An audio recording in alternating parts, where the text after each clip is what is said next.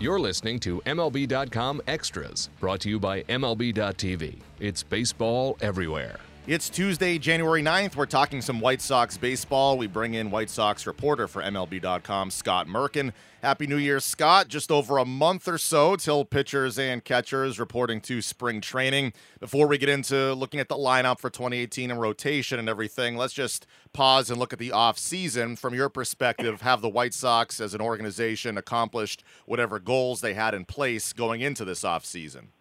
Well, with, with the nature of the market, I think it's kind of hard for any team to say they've completely accomplished it yet, right? I mean, this this market might be playing out right up until opening day at the end of March there, but for the Sox term, you know, they weren't involved in kind of the big ticket free agents, so the the development, the slower development of that area doesn't affect them as much. You know, they they struck right away, right away and got a catcher in Wellington Castillo. They got a a steady force. Not that Omar Narvaez and Kevin Smith didn't do a good job last year, but they got a steady force behind the plate for the next two years, maybe the next three. They have an option for a third year with him, and that gives Zach Collins their top catching prospect. Another guy, Seby Zavala, who had a great uh, great year overall in the minors, been a very strong run in the AFL, the Arizona Fall League. Gives them time to develop. There's no rush on these guys, and that's one thing the Sox have been great on this rebuild is kind of not force the issue at all. You know, let these guys really get to the majors when they have the best chance at sticking in the majors, not just having them make a quick appearance just to say, hey, look, we called up so and so, and then send them back down the next day. And then, of course, recently they made the trade where they got uh, the three-team trade where they picked up Joakim Soria and Luis Avilan, and the bullpen needed, you know, some assistance. They they kind of gutted the bullpen through the rebuild trades last year, and then Nate Jones, Jake Petricka, and Zach Putnam all had season-ending injuries. Uh, Putnam and Petricka were both non-tendered, so there was there was help needed in that bullpen, despite some good young arms coming back. And Soria and Avilan are both going to help this year. And now in this stage of the rebuild, where they're kind of, you know, still looking for development, but looking kind of towards that next level where they're going to compete, contend, they hope. Both these guys, if they desire, could be back, you know, next year or beyond that. So it's not just kind of a, not necessarily just kind of a sign and flip type of thing. Is like a, a guy like Anthony Swarzak or even Tommy Kahnle ended up becoming, even uh, Tyler Clippard, who they acquired in a trade and traded like 10 days later. So guys that can help now and possibly help in the future. So yeah, I'd say overall they've done a nice job in this offseason. Yeah, and I think the fans certainly excited the way the season ended last year when you actually see, you don't just hear about all these talented young players, you start to see them at the major league level, exactly. see them starting to perform and that allows everyone, the fans and everyone a part of the organization, to take a deep breath and kind of a lot of positivity going into the off season. Um, let, us look at the lineup while we're on it. Now you mentioned Wellington Castillo as an addition. Uh, last season, the White Sox finished 23rd in runs. They batted 256 as a team, but as you said, you know it's a rebuilding time. But how do you see the lineup now shaping up in 2018? Well, I think there's still, you know, there's still some room for some things to change around, but you know, a guy like Yoan Moncada, who had some very good moments and then had some understandable struggles last year when he came up. He's gonna he's a super talented kid who spent you know most of the 17 season as MLB Pipeline's number one prospect is going to benefit from that. You know, whatever it was, two months he played at the big league level, whatever the numbers were. I, you know, people, uh, fans. You mentioned about seeing those guys there. Fans are just over overtaken by this rebuild. They love this rebuild. I some I talked to are already trying to plan out. You know, they have like seven or eight guys who they want Nick Costa to learn the White Sox to draft with their first pick overall next year in, in the 2018 draft. So, you know, I think people that probably did too much trying to read into what Moncada was or wasn't last year. This is the year you're going to see what he really is all about. Cause he's going to get, you know, 600 plate appearances, barring something completely unforeseen or injury or struggles. But you have a strong middle of the lineup with Abreu, Avi Garcia, and Castillo. You have some flexibility in that, you know, you probably right now have Anderson and Moncada up top, but both those guys could be run producers. You know, Adam Engel, I would say right now, and I don't think it's a stretch, the, the statistic, the, I'm sorry, StatCast numbers back it up, probably as good as any center fielder, maybe not, you know, Mike Trout, but right up there in the elite defensive center fielders. But they need him to hit quite a bit more. I mean, he hit in the 170 region last year. If he can even hit 230 or 240 with his speed and defense, he's a great asset to have. So you know, still not a, a lineup that's going to probably strike complete fear into opposing pitchers, but certainly some some good things there. And you know, a guy like Nicky Delmonico who kind of burst on the scene last year, and he had a great run for most of the time he was with the White Sox. How does he adjust? How does the league adjust to him, and then how does he adjust in his second year? Not a lot of lefty, no lefty power bat per se in that lineup. A couple switch hitters. But again, still room to maneuver. But I think, you know, a, a decent force offensively. And again, based on how these young guys develop to supplement more established guys like Jose Abreu, Avi Garcia, and Wellington Castillo. Yeah, that's nice to have that balance of veteran guys sure. can show the ropes for some of the younger guys, and they get in a competition. They want to keep getting better themselves. A lot of the younger developing guys, so it's a it's a neat mix of talent within that lineup. Let's switch over and look at the rotation. Uh, the White Sox allowed the eighth most runs in baseball last season, a 4.78 ERA as a team. So, in terms of looking at the rotation, what do you see as, as the frontline starters and, and, moving in? Is that something that could be improved on this season? Well, I think the person fans are most excited to see in that rotation is Michael Kopech, and I don't think he will be there when the season starts. I, I think you know you can look at a a path traveled by like Reynaldo Lopez or Lucas Giolito last year, and that's kind of what you'll see. I think out of Kopech. He only made three starts for Charlotte last year at the end of the year after having a great run with Birmingham. So I would see him getting a you know an extended time in Charlotte at AAA in the International League there before he comes to the majors. So at the season's outset, you know, you're going to have some young guys who, you know, again, gained some experience last year and had had a good stint. You know, Lucas Giolito was once the number one pitching prospect in baseball, struggled in Washington, made some mechanics changes that just didn't fit with him, came to Chicago, struggled at Charlotte at the beginning. And then I remember talking to him when he came up and said that you know, he kind of found a spot in Charlotte where he just said, okay, enough worrying about the prospect status and enough worrying about what people think. Just go out and pitch. And from that point on, he things turned around in Charlotte, and he had a great run with the Sox. I think it was like a two three three ERA over seven starts. Carson Fulmer, former number one draft pick, had a real good four start stretch to end the season. And Reynaldo Lopez had some good moments too. So you have those three probably behind, you know, a seasoned veteran in James Shields, who, let's face it, has struggled since he came to the White Sox, but by changing his arm angles last year, you know, over his last 12, 13 starts was better for them on the mound. They need him to continue to do that. He's a key guy because you need the innings from him because you're going to have young guys in their first full season in the rotation who they're probably not counting on 200 or so innings across the board there.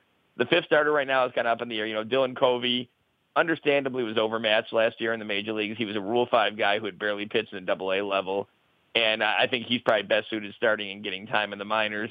Carlos Rodon is coming off season-ending arthroscopic surgery in September. At that time, they said you know he'd be out six to eight months.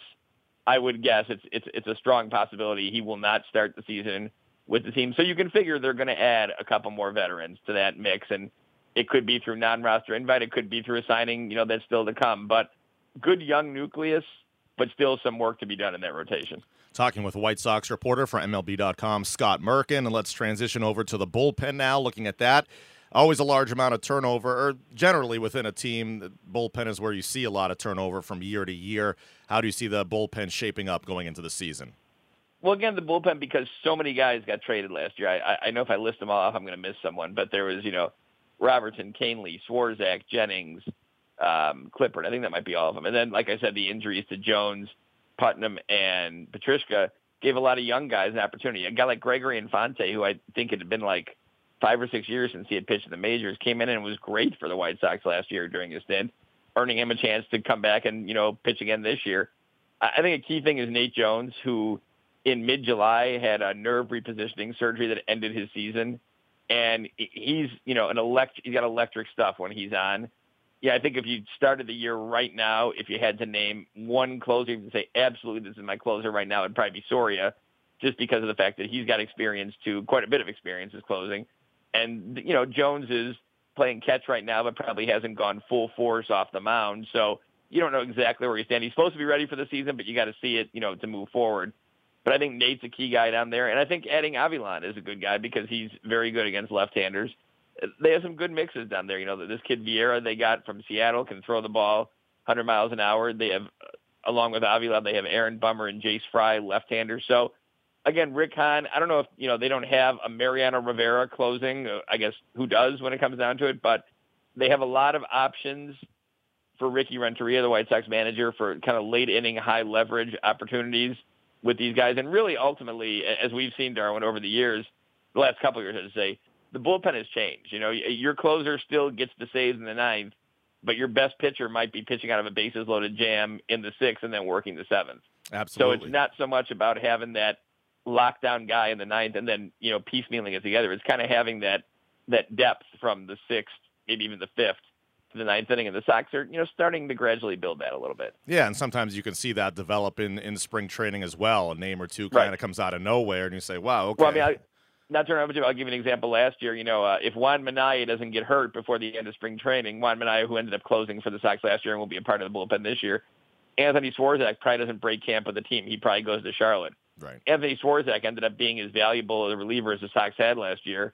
Traded to Milwaukee, had a great year, signed a two-year, $14 million deal with the Mets. So, yeah, you, you never know.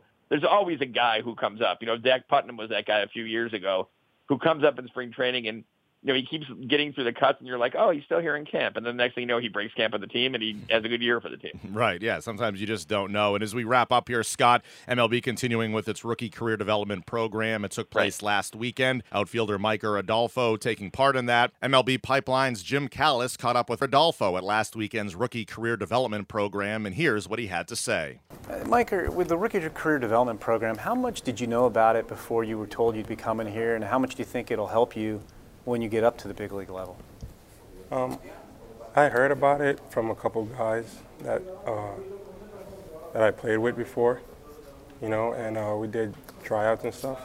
And they told me it was a really good program. And when the White Sox selected me to come here, I was very honored. And uh, I think it's going to be very helpful because I'm learning a lot of things that that I think are going to come in handy in the future. How important was 2017 to you from a developmental standpoint? I mean, I, I, I do our White Sox prospect stuff, and I've talked to them about you for a few years, and it was always, boy, if we could just keep him healthy, we would really think he'd take off. And, and you stayed healthy, and you had a, a really good year, and then you went to the Dominican Instructional Program. How much do you think just staying healthy last year, you know, and getting some at bats just really helped you develop? I think it uh, really helped me develop develop really good. You know, that was always the, the major key, being able to stay healthy and being able to being being able being able to do that this year. It helped me a lot. You know, progressing and moving forward, and uh, I can't help but uh, thank all the coaches and the Chicago White Sox organization, all conditioning and strength coach, for uh, like set, helping me set up a, a nice program that would keep me on the field and let me do my job day by day. I ask you to pretend you're a scout for a second. Uh, I haven't seen Luis Robert play in person yet, but I heard he was down Dominican Instructs, and I know he's in the Dominican Summer League this summer. How good did he look? I mean, we've heard that he's kind of like the the best Cuban since Yoan Moncada. How, impressed were you when you saw him? I was very impressed. His uh, his first at bat of the Dominican Instructs was a home run. First pitch he saw. He cleared the trees. It was probably like 430 feet. Jeez. But the guy's a specimen. He, he can field, he can hit, can run, he can throw everything, you know, and he plays hard. So he's a really good fit for the White Sox, and uh, I'd love to be playing next to him someday in Chicago. Yeah, that probably could happen a couple years down the road.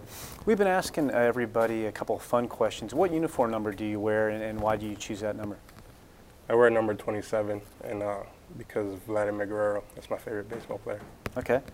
And then, uh, do you have a celebrity look-alike? Is there anybody people say you kind of look like? Uh, Andre 3000, okay. I get that all the time. Maybe a little bigger. Yeah. What's been the progress of Adolfo, and uh, what type of player do we see in him? Mikers, I can tell you right away, he's a great kid. I mean, I think if he can stay healthy and harness the immense skills that he has and get to the majors, he's going to be a star in Chicago because just a very outgoing kid. I was one. I did probably one of the first interviews with him during the instructional league, right after he signed that same year. He signed as a 16 year old, and I remember a couple kids asked him for an autograph on the back fields of Camelback Ranch, and he was just in shock that someone actually wanted his autograph. Very humble kid. I mean, has really developed physically since he got there. Was kind of a skinny young kid at that point, and now, you know, a power hitting outfielder. And he had his first real healthy year last year, although he kind of had a, a hand issue at the end. They cut his season short, but great arm, solid defensive player, good power, and just a great kid. So I think he's, you know, he's he's probably a little under the radar in terms of the top four or five prospects, but right there, and will, you know, is is in the mix for what shapes up to be a very strong White Sox outfield of the future. Scott Merkin joining us. Scott, thanks very much as always for the time. Great stuff, my friend. Happy New Year. We'll talk to you again soon as the season approaches. I'm Darwin Okay, Zook. thanks, Darwin. Absolutely. And thanks for tuning in on MLB.com Extras.